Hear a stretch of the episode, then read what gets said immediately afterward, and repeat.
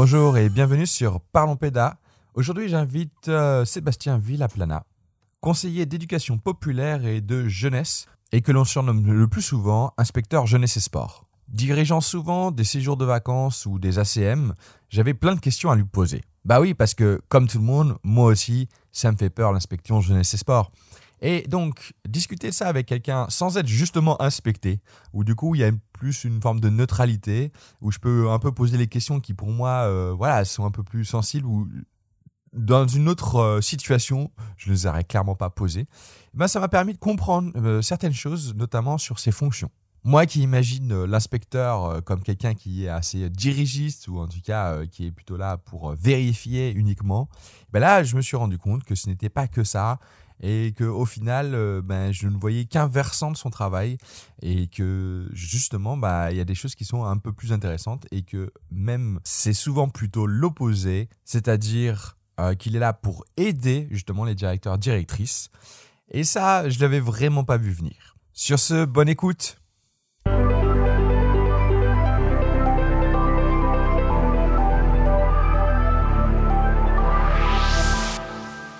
Bonjour et bienvenue Sébastien. Merci d'avoir accepté cette invitation. Tout d'abord, est-ce que tu pourrais te présenter?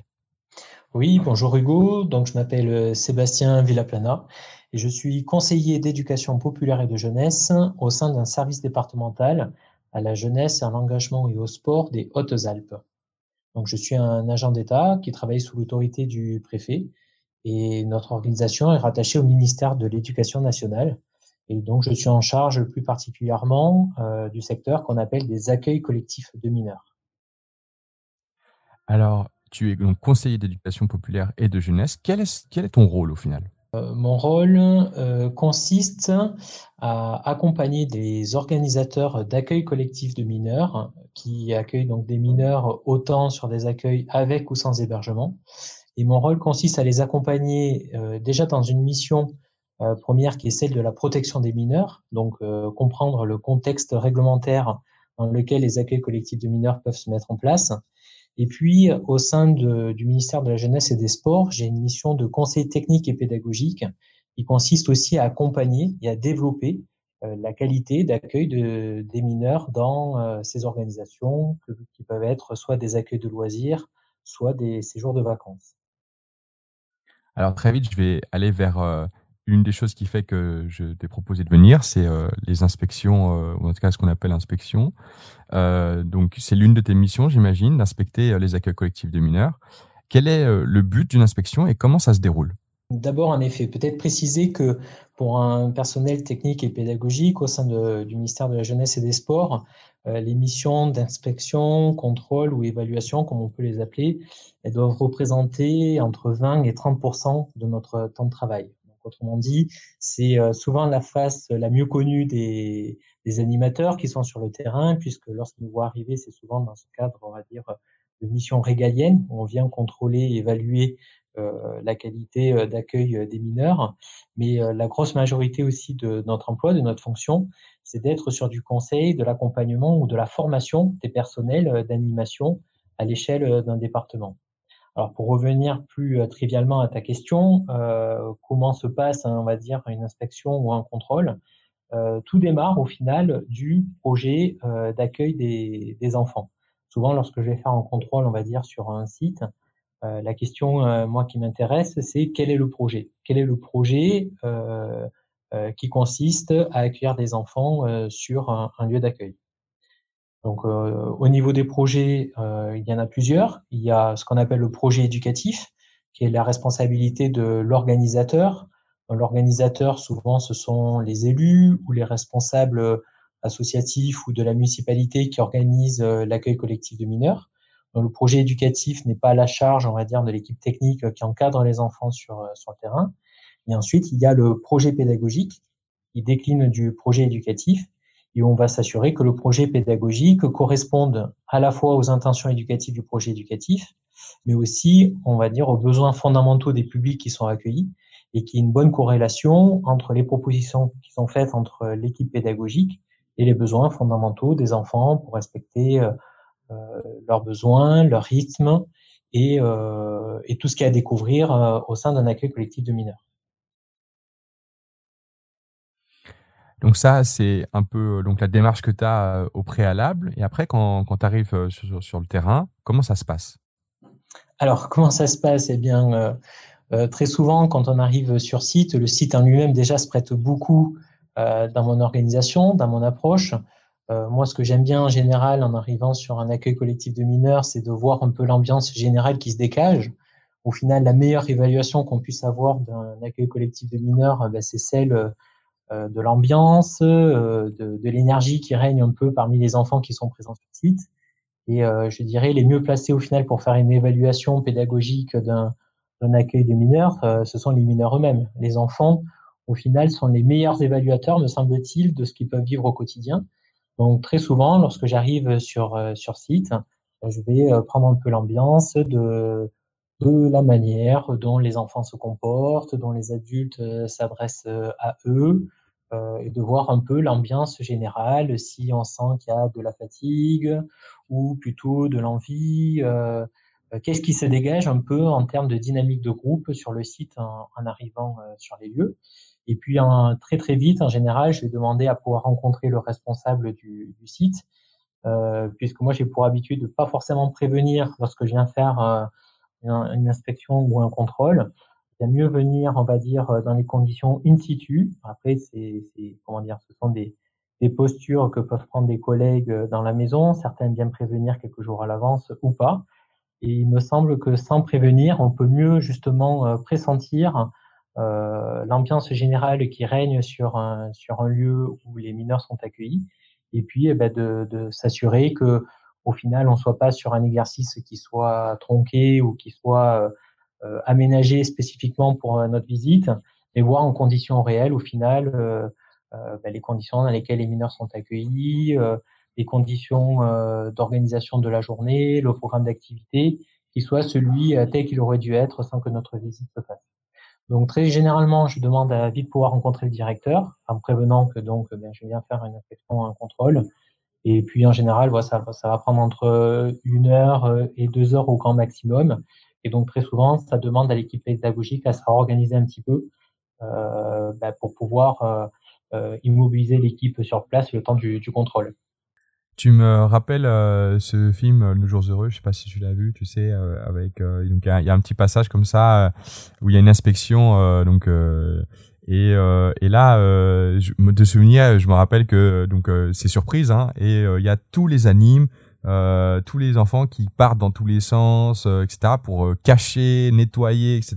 pour donner de bonnes impressions. Est-ce que ça, voilà, c'est un film humoristique. Hein. On sait, on sait que c'est pas forcément euh, ce, qui est, au niveau de la réalité, mais est-ce que au final, est-ce que c'est, si loin de ce que tu rencontres lors de tes inspections? Bon, on va dire c'est très caricatural en effet de ce que je rencontre lors de mes inspections. Euh, euh on n'est pas dans cette froideur ou euh, cette approche euh, ouais assez froide, j'ai envie de dire, lorsqu'on arrive sur site. encore une fois, comme comme comme je le disais, c'est que euh, moi, j'interviens à l'échelle d'un département où la plupart des directeurs ou des équipes pédagogiques qui travaillent à l'échelle du département des Hautes-Alpes, je les connais, ils me connaissent. Et donc, euh, il y a déjà, euh, on va dire, ben, des rapports qui ont été établis avant mon, mon, passage sur site, qui fait que lorsqu'on arrive, il n'y a pas cette froideur comme on peut le voir de manière caricaturale dans ce film. Et lorsque même je passe sur des séjours de vacances où j'ai affaire à des équipes pédagogiques qui ne connaissent pas forcément, le département de Hautes-Alpes, c'est un, un, département d'accueil important. On doit être le deuxième ou le troisième département de France en termes de séjours avec hébergement organisé à l'échelle du, du, département. Donc, autant dire que je peux aussi être amené à contrôler beaucoup d'équipes pédagogiques qui ne me connaissent pas. Euh, mais euh, qui sont euh, en général tout de même des professionnels de l'animation, qui ont une expérience de l'animation plutôt significative.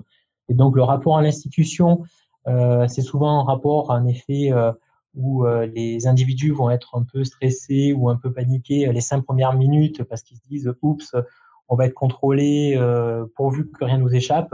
Mais je vais dire la grosse majorité quand même de mes contrôles, à 4, plus de 95%, ce sont quand même des contrôles qui se passent bien. On est plutôt dans un rapport d'échange sur une démarche qualité avec l'équipe pédagogique. Nous, ce qui nous intéresse, encore une fois, c'est une évaluation euh, d'un fonctionnement euh, d'un accueil.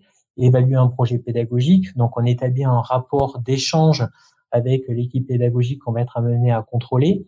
Et tant bien même qu'on observerait des points qui ne seraient pas réglementaires, euh, notre mission en tant que conseiller d'éducation populaire de jeunesse est plutôt d'accompagner à, normaliser une situation ou à remettre en situation régulière un accueil qui, ne le serait pas. Et euh, pour cela, on est plutôt en phase de collaboration ou de réflexion euh, partagée avec l'équipe qu'on va contrôler, plutôt qu'une approche de sanction ou de, de pénalité qui pourrait donner à une équipe. Alors, euh, ce sont des outils qui font partie euh, dans le bagage de la maison euh, jeunesse et sport, mais qui sont utilisés dans des cas très très exceptionnels et où on envisagerait une mise en danger des mineurs qui seraient accueillis. J'aimerais bien parler après des bonnes inspections, mais là, vu que tu, en parles un peu de, des inspections où ça peut être un peu limite, comment ça se passe justement? Donc, on n'est pas dans les clous durant une inspection. Est-ce que tu le dis tout de suite? Est-ce que, enfin, il y a une démarche Quelle est la démarche un peu derrière pour justement bah, les aider ou les accompagner? Oui, bah, déjà, enfin, comme je le dis, euh, c'est quand même assez, euh, assez rare de tomber euh, sur un, séjour qui vraiment serait pas dans les clous. donc, on serait dans le cas en fait d'un défaut réglementaire, c'est-à-dire que en général, l'équipe pédagogique, elle sait très bien lorsqu'elle respecte pas les normes réglementaires. Donc, qu'est-ce qui pourrait, on va dire, amener dans ce type de situation assez extrême? Ce serait par exemple des taux d'encadrement ou de qualification qui ne seraient pas respectés euh, par euh, l'organisateur et en, plus de cela, qui n'auraient pas pris les devants de prévenir l'administration de difficultés qui auraient dû être anticipées, qui auraient dû être signalées auprès de l'administration. et encore une fois, enfin, j'insiste là-dessus, ce sont des cas extrêmement rares que l'on peut rencontrer et qui font pas partie du quotidien de mes missions de contrôle, inspection, évaluation des accueils collectifs de mineurs. Euh, je pense qu'il est plus simple pour moi de parler de la grosse majorité de cas que je rencontre au quotidien, c'est-à-dire qu'on est quand même sur des ACM qui répondent aux normes réglementaires. Et notre mission, elle consiste plutôt à accompagner sur euh, l'évaluation ou le conseil pour euh, améliorer le quotidien des équipes pédagogiques et des enfants qui sont accueillis sur site. Alors parlons justement donc des inspections réussies. Qu'est-ce que c'est pour toi? Quand est-ce que tu considères que quand tu passes, l'évaluation est réussie? Euh, ben, une façon, une évaluation, euh, elle est jamais 100% réussie. Euh, notre approche, elle consiste à apporter des éclairages sur des, des, fonctionnements de certains accueils pour lesquels les animateurs peuvent avoir tendance parfois à tomber dans du quotidien.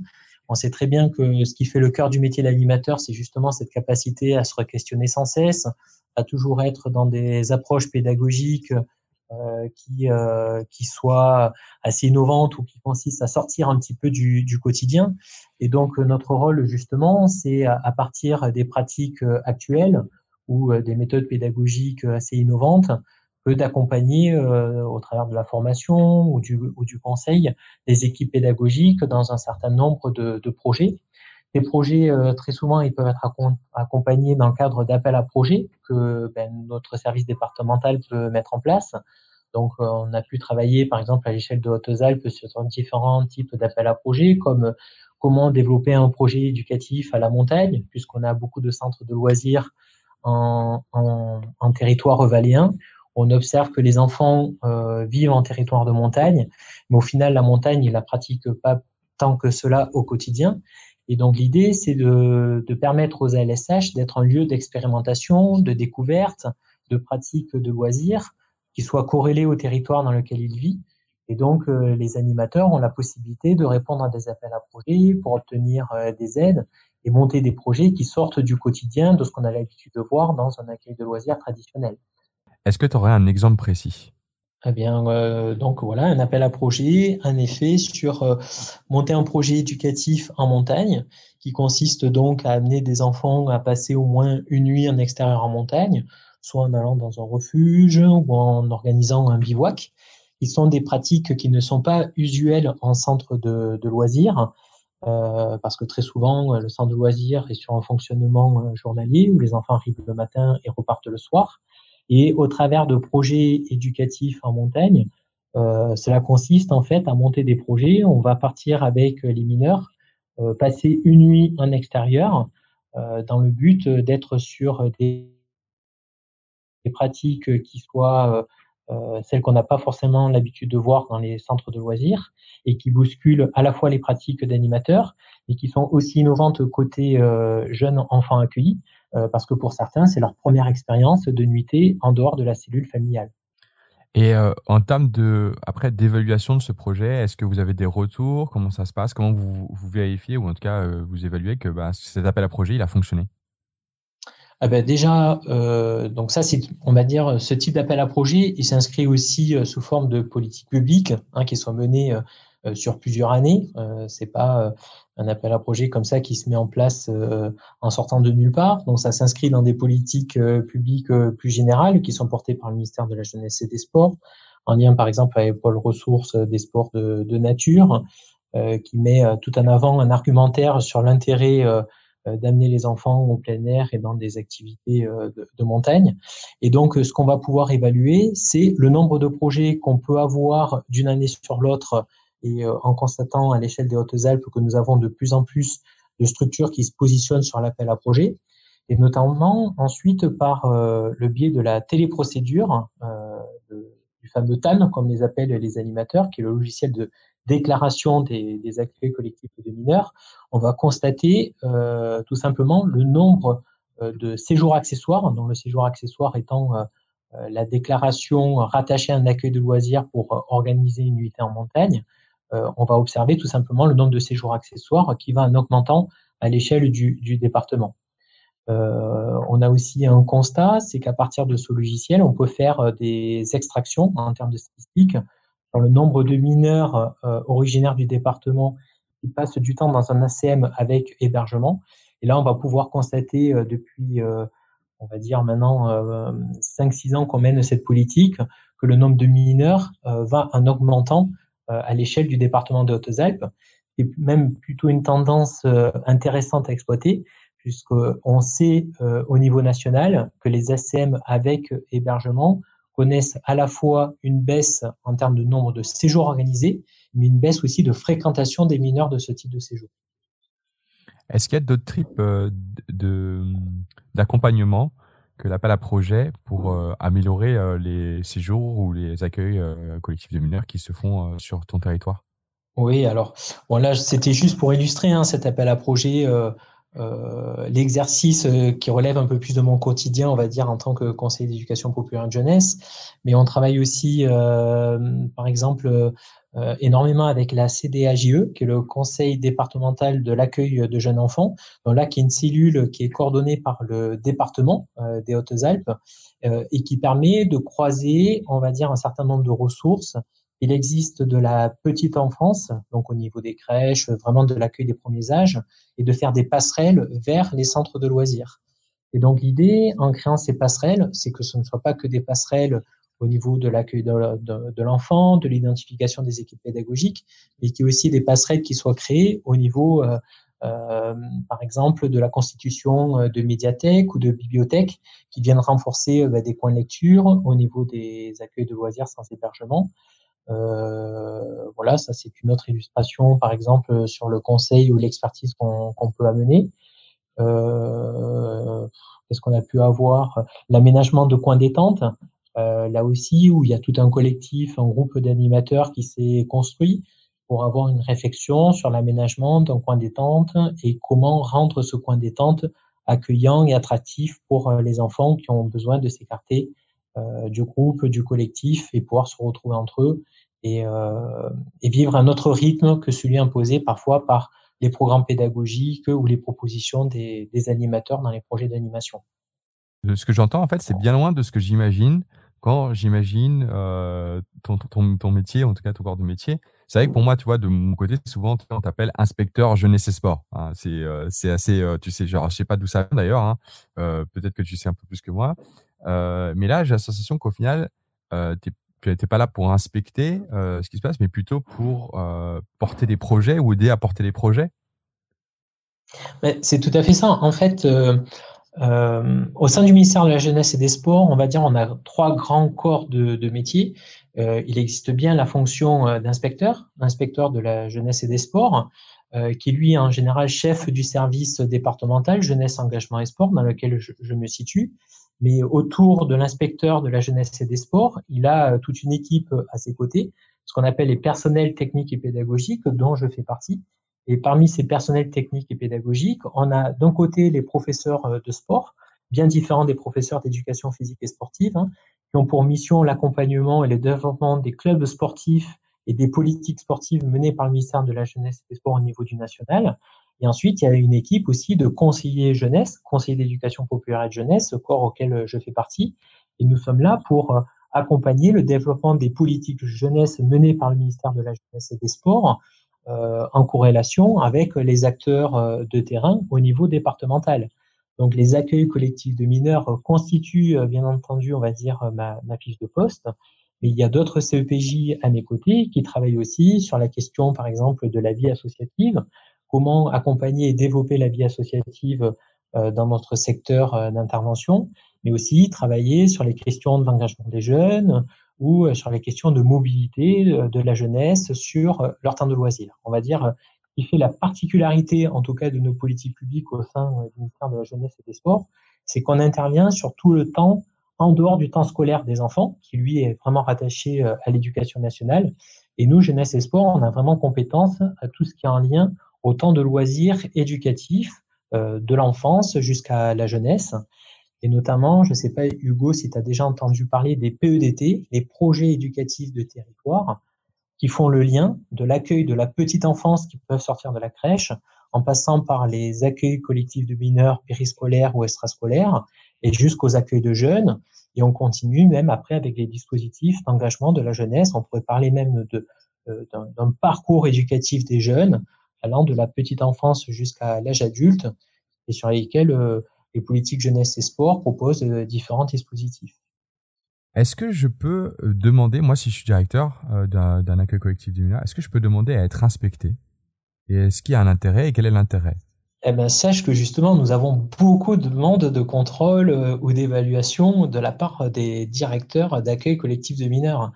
et je dirais même que dès lors que ces personnels d'animation ont compris nos fonctions et nos, métiers, ils sont très demandeurs de, contrôle-évaluation. Moi, j'ai beaucoup de directeurs qui demandent justement à pouvoir être inspectés ou évalués par, nos services. Euh, les intérêts euh, sont divers. Très souvent, par exemple, lorsqu'un directeur rencontre une difficulté avec son équipe administrative ou organisatrice de, de l'ACM, euh, très souvent, l'inspection jeunesse et sport va permettre d'apporter un éclairage, par exemple, sur des difficultés pour obtenir du matériel pédagogique, pour obtenir des salles adéquate pour euh, l'accueil d'enfants ou encore pour obtenir des installations euh, de jeux d'extérieur, par exemple, dans, la cour de récréation. Euh, et puis, euh, souvent aussi, ce sont les jeunes animateurs ou moins jeunes qui sont en parcours de formation, euh, qui nous demandent cette, cette inspection, ce contrôle, pour glisser dans leur dossier de formation, notamment au BAFD ou sur les BPGEPS ou DEGEPS, hein, qui sont des formations professionnalisantes, glisser en rapport euh, bah, le rapport de visite qu'on va effectuer euh, suite à notre contrôle sur site et euh, qui va mettre en avant les points forts ou, ou les points encore à améliorer dans le fonctionnement de leur lieu d'accueil. Donc, on va dire les, personnels d'animation qui sont en lien avec nos services peuvent avoir une stratégie justement à demander un contrôle, une inspection par nos services pour mettre en avant, en effet, certains éléments qui semblent aller en leur faveur. J'aimerais bien revenir sur euh, ce que tu as dit, la première, enfin, parce que tu disais voilà, les deux raisons, mais la, première raison, euh, j'ai sensation que du coup, tu es aussi un peu des fois médiateur entre l'organisateur et, euh, le, projet PEDA, ou en tout cas ceux qui, sont en train d'animer le, le, projet PEDA. Exactement. C'est-à-dire que on est encore une fois un agent d'État qui arrivons sur un territoire où nous avons une position neutre qui peut se jouer parfois entre une équipe pédagogique d'un centre de loisirs qui sera en place depuis un certain nombre d'années, en lien avec l'équipe enseignante. Euh, imaginons un centre de loisirs qui doit partager ses locaux avec euh, l'école et euh, l'équipe municipale au milieu de tout ça, qui a du mal parfois à trancher sur la mise à disposition de, de locaux. En effet, notre rôle en tant qu'agent d'État, c'est de rappeler hein, les cadres de fonctionnement de chacun, de chacune des structures et d'essayer de jouer en effet ce rôle de médiateur. C'est exactement cela pour permettre la meilleure cohabitation et surtout la complémentarité des équipes éducatives entre elles, entre le temps scolaire, le temps périscolaire et le rôle aussi de l'équipe municipale dans, tout cela. Est-ce que ça veut dire aussi que, par exemple, moi, si je suis en train de diriger, je me fais inspecter, qu'à ce moment-là, je peux aussi dire quelles sont les difficultés que j'ai sur le séjour pour justement après derrière avoir euh, de l'aide entre guillemets euh, pour euh, bah, pour que l'organisateur comprenne mieux ce qui se passe, etc. Ou en tout cas que je, puisse, bah, comme tu dis, faciliter mon travail ou en tout cas mettre en place ce projet. Et ça, alors là, pour le coup, on touche davantage aux 80% qu'on évoquait tout à l'heure de mon temps de travail. C'est vraiment celui-ci. nous sommes des alliés auprès des équipes d'animation et nous sommes souvent sollicités dans le cadre voilà, d'établissements de projets éducatifs de territoire ou lors de la construction de projets pédagogiques par les équipes d'animation pour faire entendre aussi leur voix auprès des équipes de, qui sont dans les écoles ou auprès des équipes municipales euh, des besoins fondamentaux pour qu'un centre de loisirs ou qu'une colonie de vacances puisse fonctionner dans les meilleures conditions possibles. Donc, euh, comme je l'évoquais, parfois ça peut être des partages de locaux, parfois ça peut être du matériel pédagogique spécifique à l'accueil collectif de mineurs. Quand on sait parfois la difficulté à partager du matériel entre les personnels enseignants et les équipes d'animation. Donc, il y a des solutions qui peuvent ressortir. D'un territoire à l'autre, c'est rarement euh, souvent les mêmes. Mais euh, l'idée, c'est de trouver une solution à chaque fois qui est adéquate sur, euh, sur un territoire en fonction voilà, des réalités de fonctionnement d'une structure à l'autre. Et notre rôle, en tout cas, il est bien celui-ci, c'est que souvent, lorsqu'on arrive sur une inspection, un contrôle, une évaluation, il y a cinq minutes un petit peu d'affolement de l'équipe pédagogique à se dire oh là là, il y a, jeunesse et sport qui débarque. Et puis au bout de 5-10 minutes d'entretien, euh, nos acteurs de terrain comprennent vite euh, à quel point on peut être aussi un allié pour eux. Et euh, c'est là où on bascule ensuite dans le conseil et l'expertise qu'on peut leur apporter, justement pour faire entendre parfois des besoins qu'ils peuvent avoir depuis un certain nombre d'années. Et lorsque ça va être inscrit de manière officielle dans un rapport de contrôle adressé au maire ou au président de l'intercommunalité ou encore au président de l'association, eh tout à coup, il y a des situations qui se débloquent hein, et on trouve des solutions parfois à des problèmes qui prennent du temps euh, euh, parce qu'on n'a pas forcément la solution lorsqu'on reste en vase clos euh, uniquement au niveau de l'équipe pédagogique en confrontation avec son élu ou avec son directeur d'école. Tu as un exemple qui t'est arrivé où tu as pu faire le médiateur J'essaie de, de, rester un peu généraliste parce que des exemples, j'en ai tellement. Mais euh, oui, ça peut être par exemple l'installation d'une armoire euh, au sein de l'école pour le matériel propre à l'équipe pédagogique, parce que euh, qui ferme à clé, parce que sinon, ce sont des enseignants qui vont servir et puis il n'y a plus le matériel adéquat pour finir l'année, notamment au niveau au, moment d'étape, les temps d'activité périscolaire, où il a fallu trouver encore plus de consensus dans le partage des locaux, du matériel pédagogique. Et donc, en effet, à chaque fois, ça demande une adaptation au cas par cas euh, et en situation pour s'assurer du bon fonctionnement euh, de, la structure. Je pense notamment aussi à la mise de disposition, par exemple, d'AVS, hein, euh, d'assistance euh, de vie scolaire, et qui connaissent particulièrement bien certains enfants, qui posent euh, ensuite souci auprès de l'équipe pédagogique en accueil collectif de mineurs, puisque l'AVS la compétence que pour intervenir sur le temps scolaire et pas forcément ensuite en temps périscolaire et donc euh, faire entendre la nécessité d'accompagner euh, certains enfants qui ne sont pas forcément reconnus en situation euh, d'handicap par la NDPH, qui permettrait ensuite de débloquer des dispositifs d'accompagnement ou de soutien d'enfants en situation de handicap. Euh, parfois, on a pu faire entendre aussi auprès de certaines équipes municipales une prise en charge supplémentaire d'une AVS parce qu'il était constaté une difficulté auprès de certains enfants et qui ont été facilitateurs d'intégration de l'enfant en question parce que l'AVS avait suivi en dehors du temps scolaire l'enfant aussi sur euh, la LSH. Quoi. Donc voilà, enfin, des, des solutions, euh, on en trouve, euh, on, en trouve souvent et, et, on va dire notre notre rôle justement, c'est d'accompagner euh, les équipes pédagogiques dans les difficultés qu'elles peuvent rencontrer un peu dans leur quotidien. Et là, ce qui nous anime particulièrement en cette période de crise sanitaire, c'est la mise en place des protocoles sanitaires et des solutions d'adaptation des protocoles sanitaires propres à certains LSH.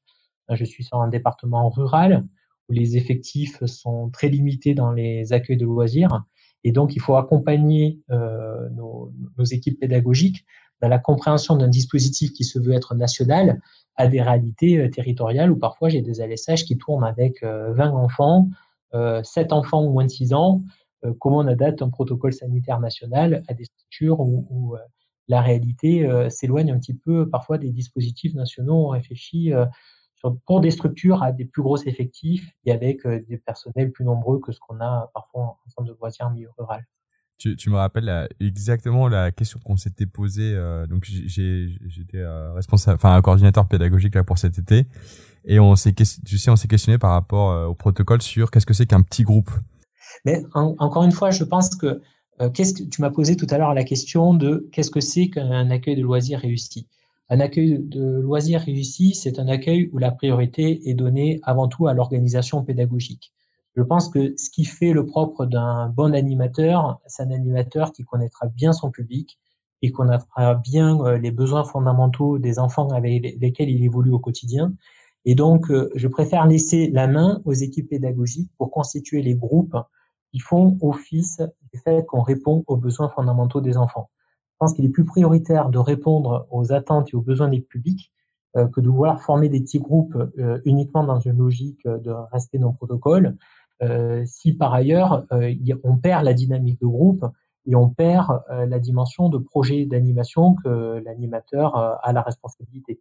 Donc, ce qui est plus important au final, c'est de constituer des groupes qui aient du sens.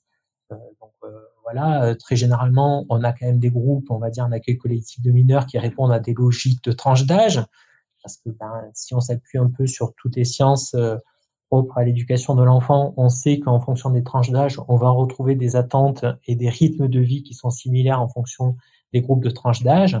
Et il est plus logique de fonctionner par des groupes de tranches d'âge de manière homogène où on va éviter d'exclure l'enfant euh, qui a 6-7 ans vers le groupe des tout petits. Euh, pourquoi? Parce que euh, sinon, il est un surnombre sur le groupe des 7-8 ans.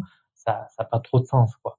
Donc, je préfère donner une priorité en fait euh, à la constitution des groupes en fonction des tranches d'âge, être sur des groupes qui permettent d'avoir une dynamique, que ce soit entre les enfants entre eux et auprès de l'animateur. Et ensuite, le protocole sanitaire, il va se mettre en place dans cette logique où une fois que les groupes sont constitués, on va garder une stabilité et ensuite éviter euh, la perméabilité d'un groupe à l'autre, euh, évidemment pour éviter la circulation du virus. Mais je pense que la constitution d'un groupe, elle dépend avant tout euh, des effectifs qui sont accueillis, des tranches d'âge des enfants. Et là, on peut, je pense, faire confiance aux compétences des animateurs et à leur connaissance des publics pour constituer leur, leur groupe ou sous-groupe. Là, on a fait une petite digression sur cette question, enfin voilà, des protocoles, mais c'est vrai que c'est une, une, problématique bien actuelle donc tu, tu, donnais, tu disais, tu avais beaucoup d'exemples, etc. Tu as parlé notamment de la commode. moi, j'aimerais bien vraiment aller sur, sur celui-là, par exemple, cet exemple précis, et, on peut comprendre comment, enfin, décortiquer un peu comment ça s'est passé.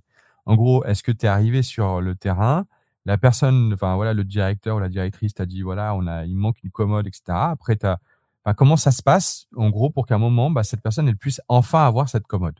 J'ai eu deux process différents, justement, pour au final des problèmes d'aménagement euh, euh, et de rangement de matériel sur euh, des, centres de deux centres de loisirs différents. La première fois, donc, c'était un centre de loisirs où là, c'était une visite un mercredi. Donc, à l'époque, le mercredi était extrascolaire puisque les enfants n'avaient pas classe. Et donc là, on était sur un contrôle in situ un mercredi où je fais le constat qu'en fait, il y avait beaucoup de matériel pédagogique au sol, que les enfants n'étaient pas libres de pouvoir circuler librement dans l'espace. Et lors de mon contrôle, je me mets d'accord avec le, directeur qu'il y a un problème dans euh, l'aménagement de l'espace et le rangement du matériel. Et donc, dans l'échange avec, euh, avec la directrice, pour le coup, c'était une directrice en poste, elle me fait en effet le constat qu'elle manque d'espace de rangement.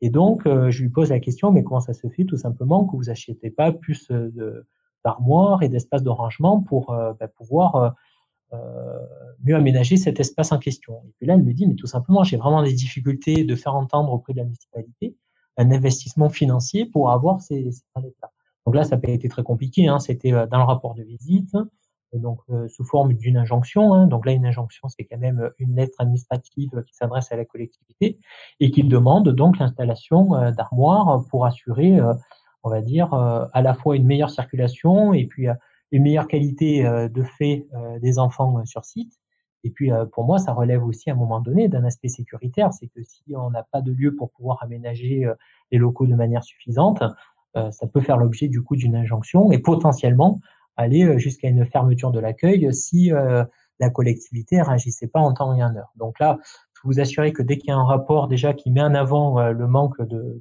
d'armoires pour ranger le matériel pédagogique, les jours qui ont suivi, euh, le centre de loisirs en question euh, avait fait le nécessaire et la directrice était plutôt contente en effet d'avoir ces armoires pour pouvoir euh, mieux ranger et aménager son, son centre. Donc là, c'était un premier cas. Et dans un deuxième cas, donc là, on était dans le cadre d'un comité de pilotage d'un projet éducatif de territoire. Donc, le comité de pilotage, lui, est initié à l'initiative de la collectivité. Donc, c'est le maire qui organise un comité de pilotage il va regrouper autour de la table le directeur d'école, le directeur de l'accueil collectif de mineurs, des représentants de parents d'élèves, et puis il va inviter ensuite les partenaires associés au projet, comme des représentants associatifs, l'école municipale, la médiathèque, etc. Et là, c'est au travers d'échanges lors d'un comité de pilotage où, euh, en fait, dans les échanges entre le directeur euh, de l'accueil collectif de mineurs et euh, le directeur de l'école, où j'ai bien compris que ce qui posait problème, c'était justement le partage du matériel pédagogique qui venait à manquer et qui, notamment lors des temps d'activité périscolaire, euh, il y avait des besoins évidents en termes de matériel. Et donc c'est là où tout simplement j'avais pu proposer, euh, comme l'école disposait d'armoires avec son propre matériel, que les animateurs à l'époque mettaient tout dans des mallettes pédagogiques donc ils arrivaient sur place, ils devaient tout sortir des mallettes pédagogiques pour tout ranger à la fin des temps d'activité périscolaire, qu'on puisse trouver des solutions avec l'équipe municipale, à ce qu'il y ait du matériel qui puisse être concrètement euh, installé et resté sur site, mais différencié du matériel pédagogique de, l'école. Donc c'est comme ça aussi que avec l'équipe municipale, c'est dégagé euh, cette idée d'installer euh, de nouvelles armoires et qui est un matériel spécifique propre à l'équipe pédagogique d'un côté, le matériel propre et spécifique euh, du côté éducationnel euh, de l'autre, et que chacun puisse avoir ses armoires qui ferment à clé et avec euh, des budgets bien différenciés de celui de, de l'accueil collectif de mineurs, de celui du, temps scolaire. Après, je dirais, ce qui est, ce qui est très important, et c'est un message à faire passer aussi aux acteurs de terrain, c'est de créer aussi une relation de confiance avec les, conseillers jeunesse et sport de leur département. Et je pense que, en tout cas, euh, à l'échelle des Hautes-Alpes, c'est ce que euh, moi, en tout cas, j'essaie de me fixer un peu comme, euh, comme objectif en tant que voilà, personnel technique et pédagogique sur le 05, c'est d'essayer d'avoir une proximité avec les directeurs ACM du département. Il faut qu'aujourd'hui, on ait une confiance qui est établie et, et qui savent euh, à quel moment aussi ils peuvent faire appel à mes services pour les accompagner dans une démarche qualité. Et donc, c'est aussi dans cette proximité, dans une bonne connaissance, on va dire, euh, euh, bah, de terrain, hein, de fonctionnement de ces accueils au quotidien, qu'il y aura de la pertinence et, euh, et euh, du coup de l'efficacité dans cette collaboration entre euh, personnel ACM et puis personnel euh, jeunesse et sport. Donc ça, c'est vrai dans le champ des accueils collectifs de mineurs, mais c'est aussi vrai avec toutes les associations avec lesquelles on travaille au quotidien. Euh, dire euh, ce qui fait, je pense, le cœur des métiers au sein de Jeunesse et Sport, c'est d'avoir une, une réelle connaissance territoriale de, de nos secteurs euh, d'accueil et des professionnels qui sont en poste. Et très souvent, moi, j'observe lorsqu'un directeur prend un poste d'ALSH ou un gestionnaire de, de, de, de, centre de vacances qui prend son poste, très souvent, ils prennent aussi euh, contact avec nous pour bah, faire un état des lieux. Et à ce moment-là, ça peut être judicieux aussi, pourquoi pas, de mettre en place un, un contrôle, une inspection pour euh, établir un peu un diagnostic de départ et dans quel sens on peut travailler ensemble dans, dans, dans les années à venir. Quoi. Euh, comment on peut créer cette relation? Euh, alors, je te, dis ça dans. Je pense, je, je, réfléchis plus aux directeurs qui font, directeurs, font des séjours. Euh, comment on peut instaurer ça? Parce que je pense que sur, euh, sur le périscolaire ou sur l'accueil de loisirs, déjà, c'est plus simple puisqu'on est à l'année. Mais sur un temps court, comment on peut créer cette relation avec, avec toi ou avec les autres conseillers? Tout à fait. Alors là, tu touches euh, du doigt un effet aussi limite d'exercice que nous, on rencontre en tout cas euh, à Jeunesse et Sport. Donc, euh, déjà, ce qu'il faut avoir en tête, c'est que chaque directeur d'ACM est en contact de proximité avec son service départemental. voilà, comme je disais, moi, les directeurs ACM du 05 m'ont bien identifié, me connaissent bien. Ensuite, nous, les services départementaux jeunesse et sport, on a aussi une organisation qui est régionale, puisqu'il existe une DRAGES, la direction régionale académique à la jeunesse, à l'engagement et au sport. Et la DRAGES a une mission de coordination régionale sur toutes les politiques publiques qu'on va développer ensuite aussi au niveau des services départementaux. Et là, nous, à l'échelle de la région PACA, on, on se bat aussi, nous, les personnels techniques et pédagogiques, pour faire entendre de la nécessité de recommandations régionales, euh, puisque chaque euh, euh, directeur d'ACM a l'habitude de récupérer ce qu'on appelle les recommandations départementales, qui sont, on va dire, une adaptation d'une réglementation nationale à des réalités locales, territoriales. Et, et ça, c'est un vrai chantier aujourd'hui qu'on essaie d'établir au niveau de la région PACA, puisqu'en plus la région PACA est très riche en termes de diversité géographique et, et du coup d'une adaptation réglementaire, on va dire, assez, assez fine. Euh, des pratiques, par exemple, en montagne, comme les rencontres euh, sur mon département, ou des pratiques euh, plutôt tournées sur euh, la mer, euh, la plongée, etc., quand on va sur la côte méditerranéenne, et qui mériterait, à mon avis, un travail aussi à l'échelon régional, et qui permettrait du coup de s'adresser à une plus grande hétérogénéité de directeurs d'ACM qu'uniquement à l'échelon départemental. Moi, en tout cas, euh, ce que j'inviterais à, faire, en tout cas, aux directeurs euh, d'ACM qui organisent un séjour euh, lorsqu'ils sortent du département, c'est de ne pas hésiter aussi à prendre attache avec le service départemental où, ils vont se rendre, avec une limite d'exercice aussi, c'est que on n'est pas nombreux en termes de conseillers et que si on ramène les statistiques ou les effectifs de séjour que j'ai à l'échelle des Hautes-Alpes, je serais vraiment dans l'incapacité de répondre aux 700 ou 800 euh, directeurs d'ACM qui doivent venir à l'année euh, chez nous. Quoi. Donc, euh, mais, mais à la fois, ça m'arrive aussi d'être interpellé par certains centres sociaux, par des, des, des, accueils de jeunes extérieurs aux Hautes-Alpes qui ont un projet spécifique d'un séjour itinérant en montagne et en refuge et qui prennent la tâche avec notre service départemental des Hautes-Alpes pour s'assurer que leur itinérance et que le parcours qu'ils ont prévu en, territoire alpin euh, corresponde à un cadre réglementaire et puisse se faire dans les meilleures conditions possibles. Moi, j'ai été euh, déjà interpellé dans ce sens. On arrive euh, sur la fin de l'entretien. Trois questions pour finir. La première, donc, ça s'appelle La fois où. Donc, je, je disais, c'est en référence à une hors-série sur la, saison 1, où l'idée c'est que tu racontes voilà une anecdote euh, d'un moment qui t'est arrivé euh, bah, euh, sur une inspection sûrement. Enfin voilà, c'est toi qui as te, te choisir et un peu ce que tu en as déduit de, de cette anecdote.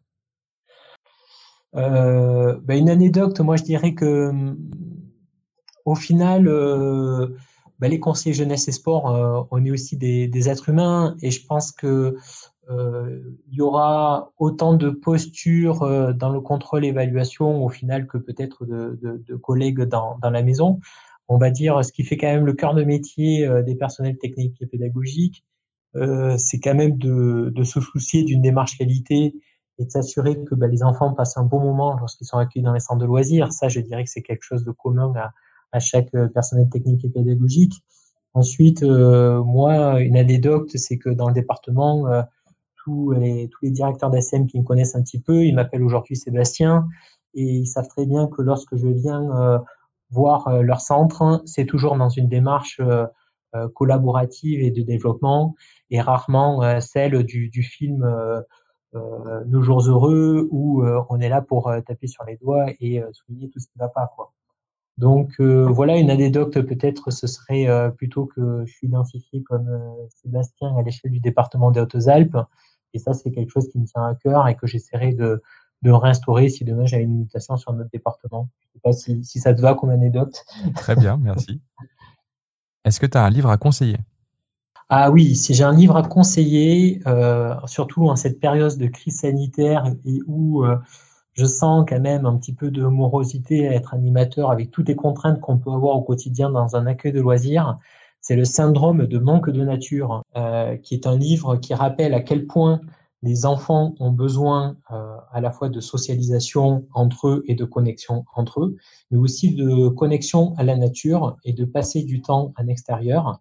Et en cette période de crise sanitaire et un petit peu de morosité qu'on peut rencontrer euh, à cause du Covid-19, euh, je trouve que ce livre dispose de toutes les ressources pour se motiver à monter des projets d'activité de plein air et à faire de la socialisation aussi avec des éléments naturels dont les enfants ont particulièrement besoin en ce moment.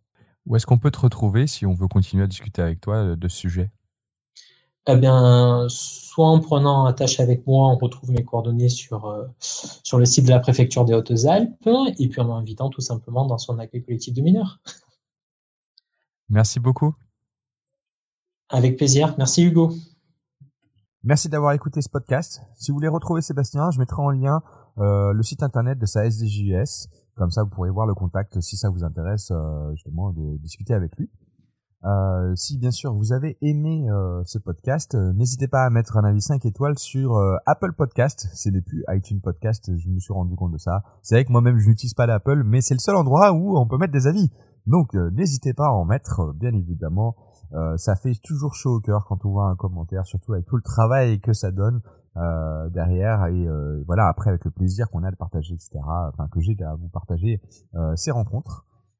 et je vous dis à dans deux semaines.